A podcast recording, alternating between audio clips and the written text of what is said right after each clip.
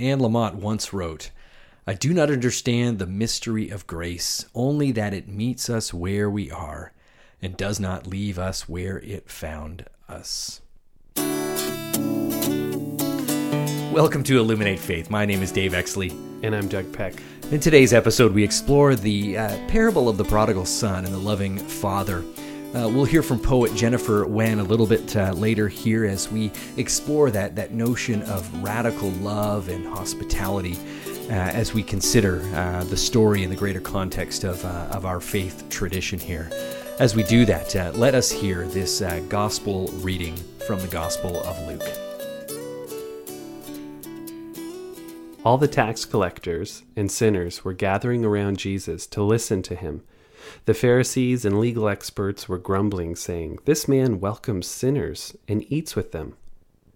Jesus told them this parable A certain man had two sons. The younger son said to his father, Father, give me my share of the inheritance. Then the father divided the estate between them. Soon afterward, the younger son gathered everything together and took a trip to a land far away. There he wasted his wealth through extravagant living.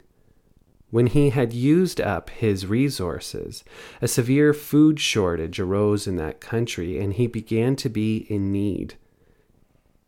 He hired himself out to one of the citizens of that country, who sent him into his fields to feed pigs. He longed to eat his fill from what the pigs ate, but no one gave him anything. When he came to his senses, he said, How many of my father's hired hands have more than enough food? But I am starving to death. I will get up and go to my father and say to him, Father, I have sinned against heaven and against you. I no longer deserve to be called your son. Take me on as one of your hired hands. So he got up and went to his father. While he was Still a long way off, his father saw him and was moved with compassion. His father ran to him, hugged him, and kissed him. Then his son said, Father, I have sinned against heaven and against you. I no longer deserve to be called your son. But the father said to his servants, Quickly, bring out the best robe and put it on him. Put a ring on his finger and sandals on his feet. Fetch the fattened calf and slaughter it. We must celebrate with feasting because this son of mine was dead and has come back to life. He was lost and is found. And they began to celebrate. Now his older son was in the field. Coming in from the field, he approached the house and heard music and dancing. He called one of the servants and asked what was going on. The servant replied, Your brother has arrived, and your father has slaughtered the fattened calf because he received his son back safe and sound. Then the older son was furious and didn't want to enter in, but his father came out and begged him. He answered his father, Look, I've served you all these years, and I never disobeyed your instruction. Yet you've never given me as much as a young goat so I could celebrate with my friends. But when this son of yours returned after gobbling up your estate on prostitutes, and you slaughtered the fattened calf for him, then his father, father said, Son, you are always with me, and everything I have is yours. But we had to celebrate and be glad, because this brother of yours was dead and is alive. He was lost and is found. It was the great theologian Hans Urs von Balthasar who, who once shared these words about the, the parable of the prodigal. Uh, he said, Once a person learns to, to read the signs of love and thus to believe it, love leads him into the open field wherein he himself can love if the prodigal son had not believed that the father's love was already waiting for him, he would not have been able to make the journey home. This story is a story about uh, about radical love, radical welcome, and it demonstrates, I think, for us uh, what it means to uh, to contribute to wholeness within people within this world of ours. Later in this week, as we uh, are heading toward uh, the 31st of, of March, as we record this uh, here, uh, on the 31st of March is the Transgender Day of Visibility, a day where we celebrate. Um, and acknowledge uh, that there are those uh, who identify um, as trans, and and we ponder how we, for those of us who do not identify as trans, how we can support and extend radical love to them, recognizing that, that there is within all of us an identity for which we are working toward and, and, and looking to live within. As we think about that, I had a chance to sit down with uh, with a trans-identified writer and, and published poet from London, Ontario, Jennifer Wenn, uh, whose faith and her gift for writing uh, has been a wonderful match as as she shares uh, her reflections on on writing. She shares her reflections on on radical love, radical welcome. Listen to this this conversation and, and hear these words as uh, as Jennifer uh, teaches us a little bit about radical love, radical welcome. Jennifer, in your Song of Milestones uh, poem, there is a section in there uh, called "I Have a Voice," and I want you to talk about uh, what was the inspiration for that section of uh, Milestones. Yeah, I. At the time, I was uh, partway through my um, gender journey. Um, I was partway through the physical transition. I had already um, transitioned my pre- presentation to full time female in terms of dress, in terms of name, in terms of all my identification. I was so I was living as a woman by then, and was partway, as I say, through the physical. And the because I was living as a woman, that meant having to transition socially um, with my family, friends, work, and every other place, including Riverside United. And Reverend Phil, Philip Newman, the minister at the time, um, he had been a huge support through this journey, and I had a number of conversations as I was going through this process and uh, he invited me to speak. And it was, um, as I recall, the Sunday after Easter. It was April 12th, 2015, at any rate. And he invited me to tell my story. And I had I'd never thought of doing that. Um, it had never occurred to me. And he wanted me to speak my truth. And it was a very powerful invitation, and it set off a whole lot of reflection and thinking and writing and and uh, yeah, th- that's that's the background. That's how it came about. I wonder if you might share, uh, read that for us because it, uh, it speaks of, of certainly um, uh, as you talk about the invitation uh, and and how what it means to to be empowered to speak. Uh, it's a profound message that you share within this that I think uh, communities of faith, as they consider um, listening for for that voice of the divine, listening for um, that voice of, of love, um, you know, to to know that uh, that the invitation came to you, uh, and uh, and how that led to a very profound and transformative experience, not just for you, but as somebody who was there that day, transformative for me, and I know many others that have spoken about that. So I wonder if you might share that with us. Okay, thank you. As you mentioned, the section is called I Have a Voice, and this particular section, it's a longer work, a Song of Milestones, and there's 11 sections, and this section, I Have a Voice, was this section is dedicated to Reverend Phil. Flashing back, I still see the images unspooling before me, fusing into a stream, reimagining and revitalizing one whose truth was trapped within, unable to be spoken, a king reluctantly surrendering to his destiny. I wept as I watched poor, stuttering Bertie, his struggle, his cry to Lionel in the empty cathedral that he had a voice, his ultimate triumphant speech resonating in my depths where my music lay chained and submerged, rekindling the longing to bring it forth, but not the hope. Fettered faith watched as markers pass until came the key, the request from Reverend Phil, my own Lionel, Speak Your Truth. Both services, April 12th, 2015.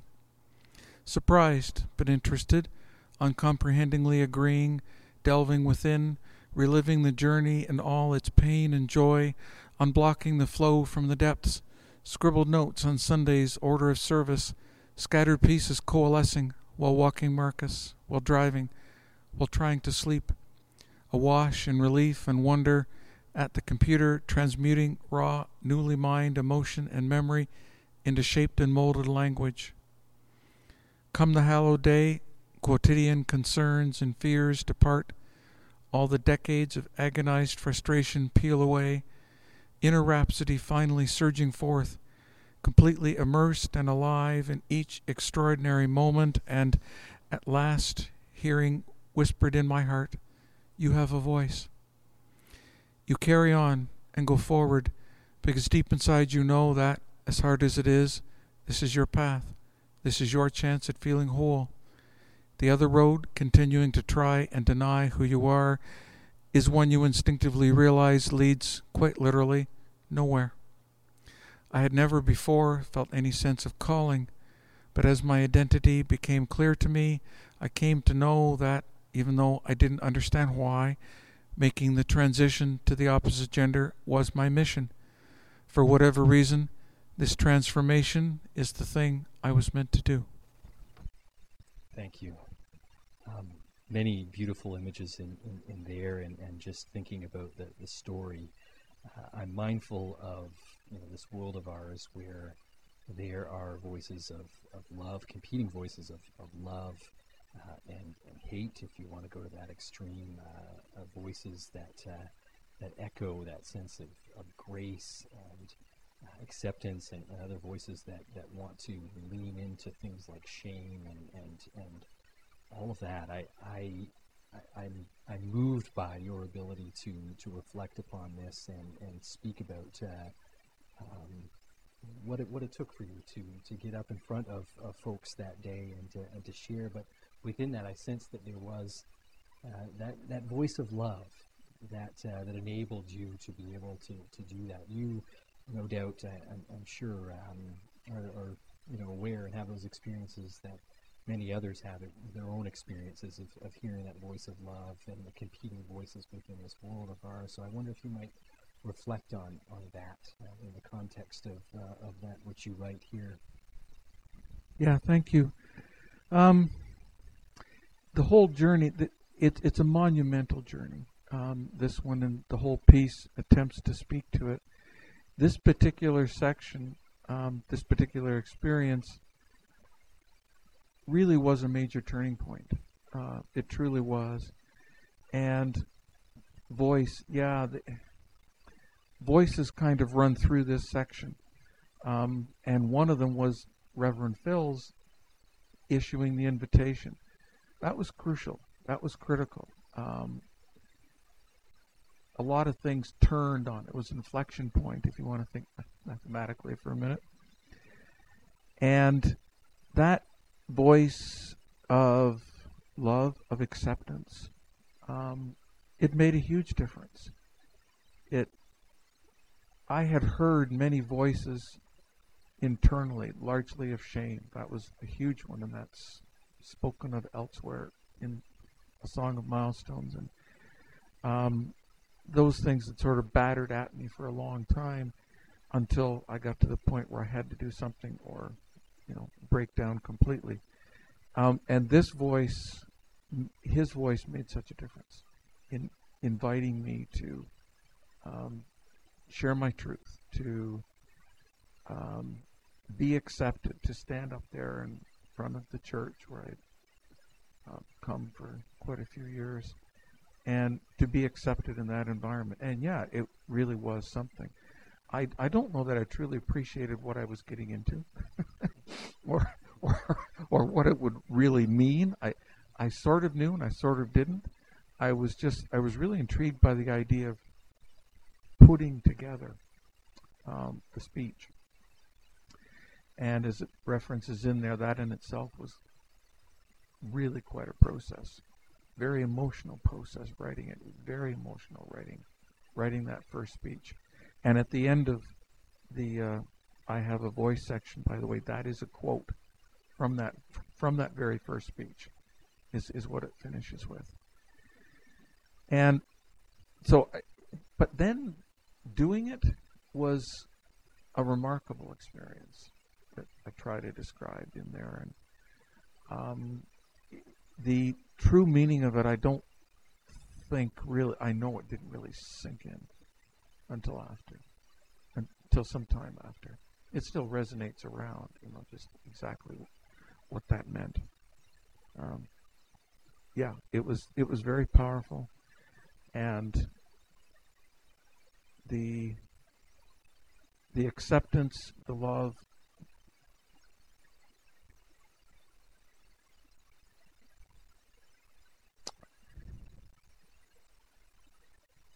the opportunity to reveal the way I did and be accepted was um, quite remarkable. I can't help but think that um, that as I consider you know the journey that everyone takes, that that you know as we hear those competing voices within this world of ours, that the true voices of love are the ones that that give us a voice, the ones that uh, that allow us to be fully ourselves, um, and you know, it, and unless it's doing that, you know, that it's really not uh, a voice of, of love, unless it is a, a enabling us to be more deeply ourselves. Um, w- would you agree with that, that? That it's not the true voice of love unless unless it's enabling, giving uh, us a voice, raising us up in a way, and allowing us to to um, to grow more deeply into into who we are and embracing exactly who we are. Uh, yeah, I would. The being who you are and having a voice are absolutely rolled up in together until I started to become who I really was. As it says in the in that section there, my music, I term it, lay chained and submerged, and there was no way for it to be released until I started down this path. Um, even then, it yeah, it did take that that invitation, that loving invitation. Otherwise, would I have said much of anything? I don't know. I had no thought of doing it. Um, no precedent, really, not for speaking like this. Um, I'd never done anything like that before. So yeah, it, it, it took us it took a certain amount of love and acceptance. It took it took self acceptance and self love to even start down the path in the first place, um, fueled by a certain sense of desperation, a certain sense of, you know, what the other option is. What is it? Well, it's very, very dark and leads, as I said in the speech, quite literally nowhere. Um, so once you have enough self love to try and start, then the love and the acceptance from some other party or parties, and they they bring you on, it helps. Yeah, it helps bring out your voice. That's right. As a writer, I, I have to ask you, um, you know, is there advice that you, you know, obviously there are people out there that uh, that struggle with their own voice and uh, and how they might uh, um, lean into a place of courage and a place where they're able to really claim their voice and, and um, you know write in a way you know for those people out there that uh, that are wanting to uh, to explore that and, and are struggling to find that that voice you've gone through a significant experience of really uh, later in life discovering this gift for poetry this amazing gift for, for poetry. And uh, so I, would be remiss if I didn't ask uh, what advice you would give uh, for those people out there that that are you know, pondering that, whether it be that they're they're in a place of, of, of being stuck and, and not sure where to go. Um, yeah, what advice would you uh, give to uh, to writers? Thank you. Yeah, that, that, that's that's a really interesting question. Um, from a technical point of view, if you're going to write, you have to read a lot, a lot of things. That that's the first thing, and every writer will tell you that, and they're all correct. Um, you have to you have you you have to be yourself. You have to be authentic. And what I mean by that is you can't imitate.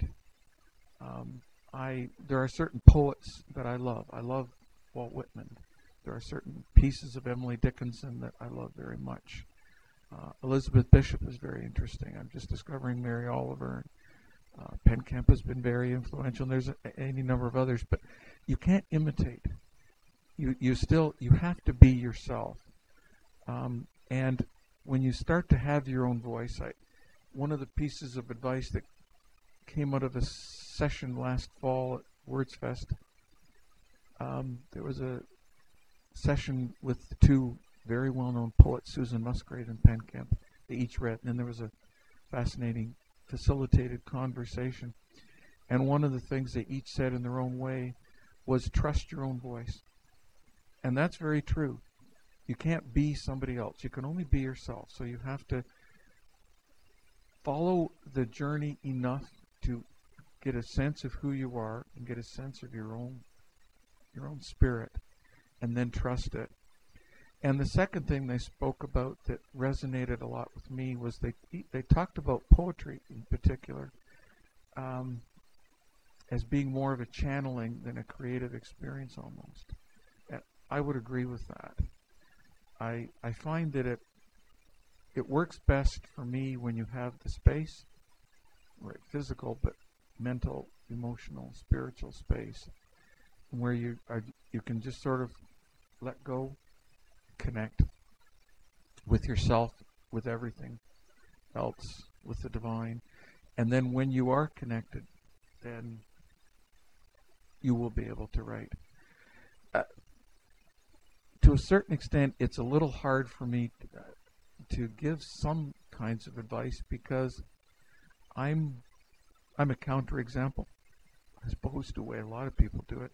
I I, I don't have any qualifications whatsoever. Um, I took a couple of English related courses, but have nothing to do with writing or poetry. Way, way, way back. Um, so many others seem to have you know completely different backgrounds than me. Um, but those things made a difference. When you really get in tune with who you are and what's around you and reading, read, read, read, read, read, then things can flow. Thank you for, for sharing and, and thank you for um, reminding us all that we have a voice and to be able to uh, to to hang on to that hope uh, to, to search for that light uh, within, to celebrate, you know, those people that uh, that represent the light uh, that moves in the midst of the darkness through this this world of ours. It is an important uh, thing, and um, and for you to to share that voice, to provide help and, and hope for for so many, and inspiration for so many. thank you so much, Jennifer. Thank you. You're very welcome.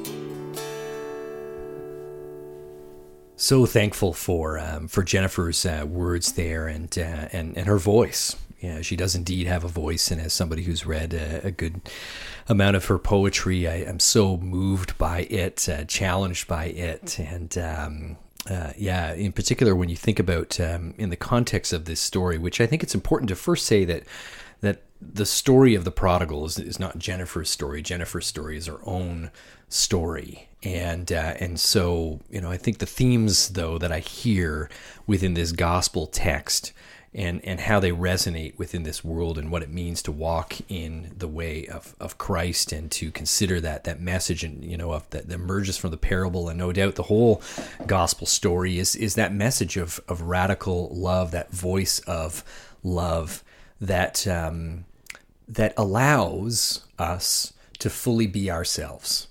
And um, and and I think that uh, in particular, when you think about that exercise of of Jennifer's, the invitation that was extended to to her by Reverend Phil to to speak her truth, to stand up in front of a congregation filled with uh, with uh, people um, who follow in the way of uh, of Jesus, um, who are faithful and searching and have their own stories to be able to share that that story, share her uh, truth, to claim that she has a, a voice, um, you know, is such a powerful, powerful thing that I think really speaks to that that those voices of love within this world of ours.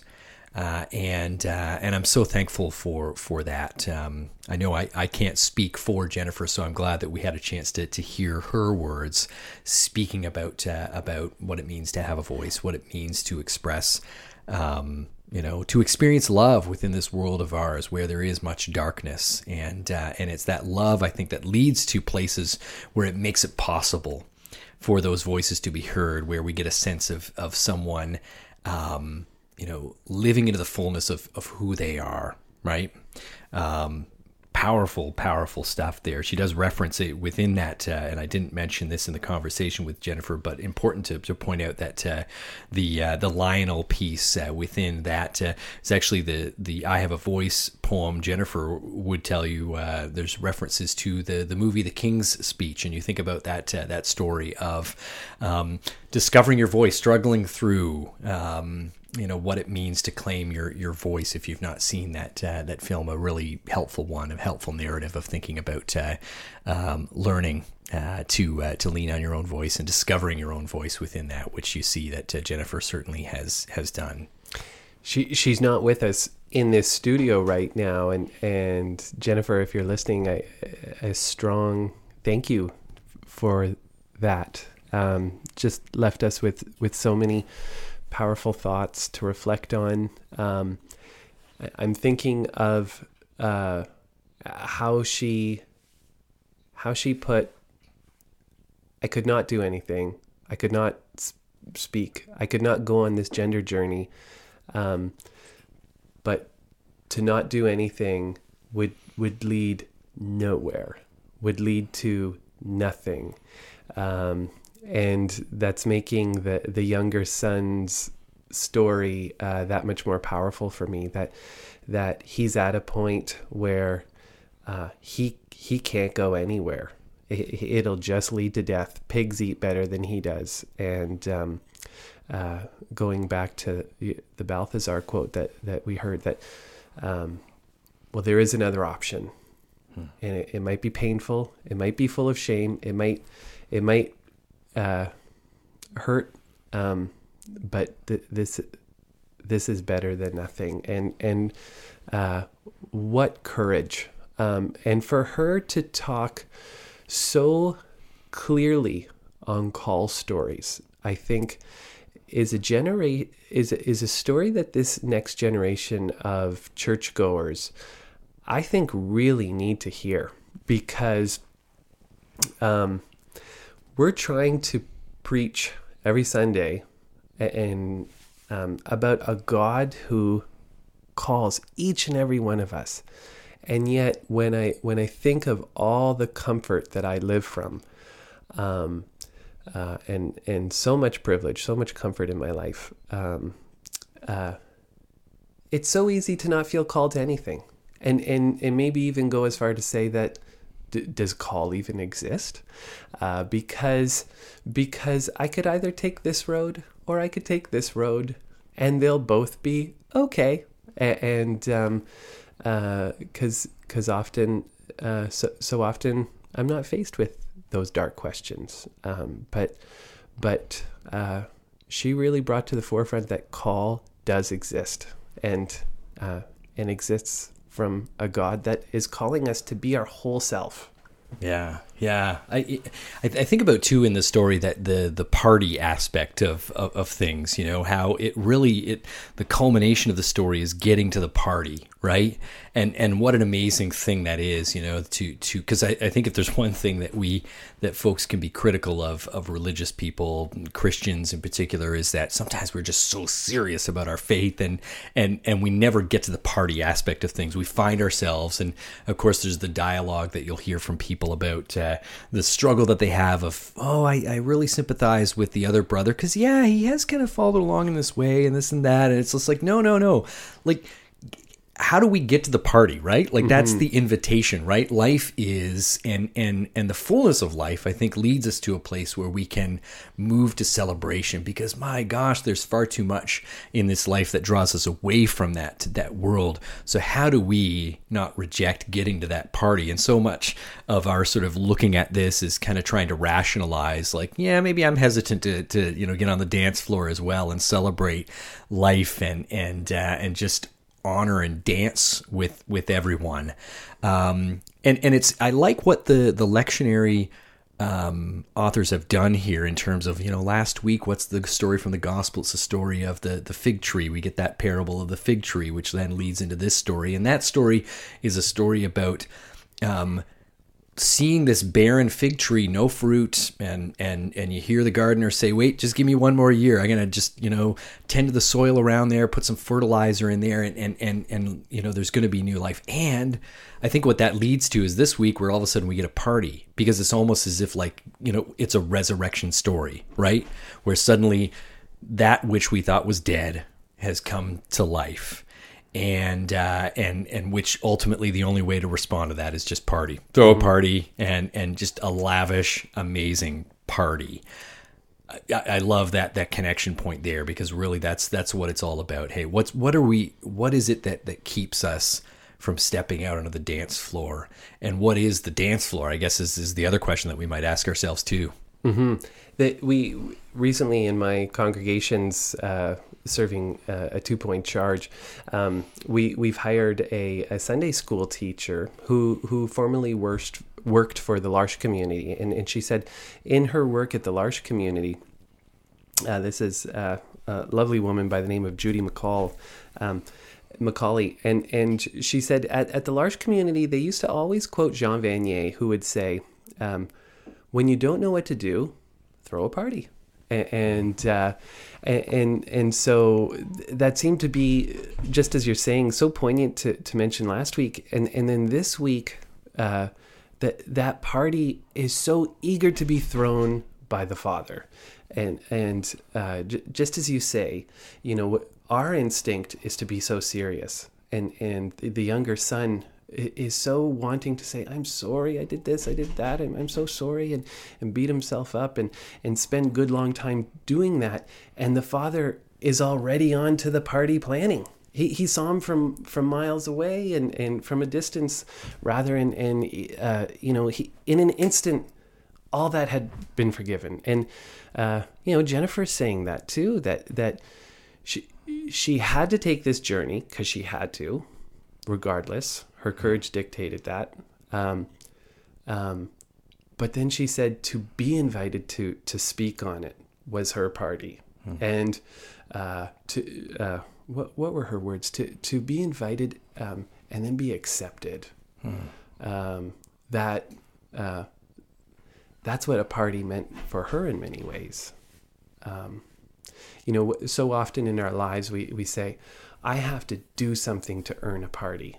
Uh, and that's not what we're hearing here. Uh, um, it's it's who you are hmm. that that dictates the party. The the older son saying, um, "I've been trying to earn my party, and I've never earned it." And and the harder he works, the he's still never a party. Um, and and we're being we're being asked to be kind of countercultural here. It's not about earning the party. It's um, yeah, it's about just stepping onto the dance floor, and uh, and that's really what it comes down to. I think what what is it that we can do in order to just you know reflect that radical love that to everybody that we encounter, no matter what their story is, no matter what you know road they've been down, that how can we through our actions and, and, and through our living you know, throw open those doors, throw open our arms as wide as as, as can be, and and welcome people to the party because that's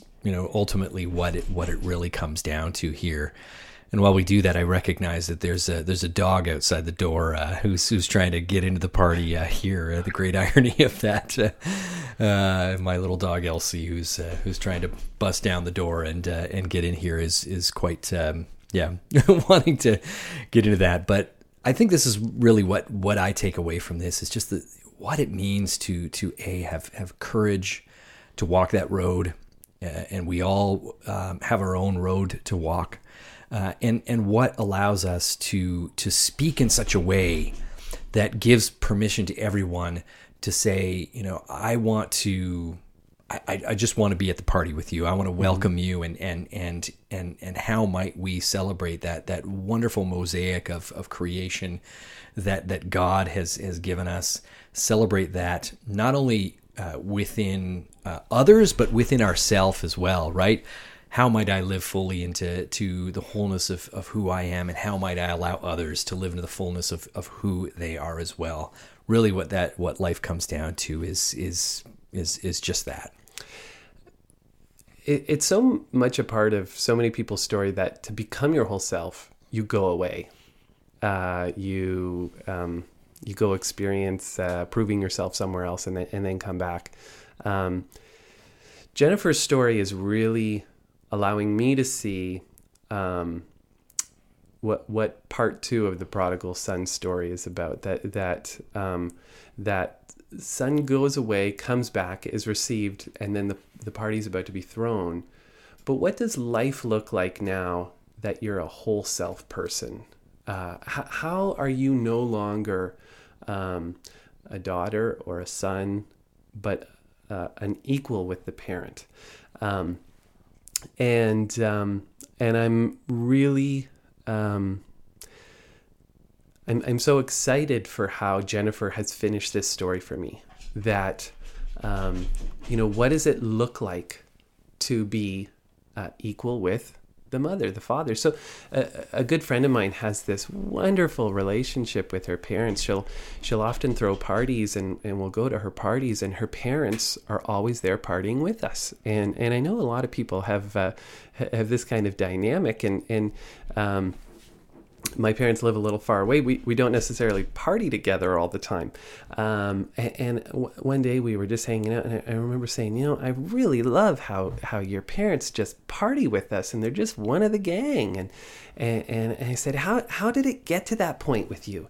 And, and I remember her saying to me, you know, one day they just asked me if I wanted to to drive out west with them. It was a four day drive, ten hours every day in the car, and, and she said after that we were just buds. and and to become equal with the parent, um, to to not just know that you're loved by them, but but now to to become a whole person with them. And that's really what it's about because of the fullness of of what it means to be a parent, what it means to be in relationship with others is is about you know that we're only um, you know that way when the other is is with us in our presence and we're able to fully be ourselves. What a what a gift that is.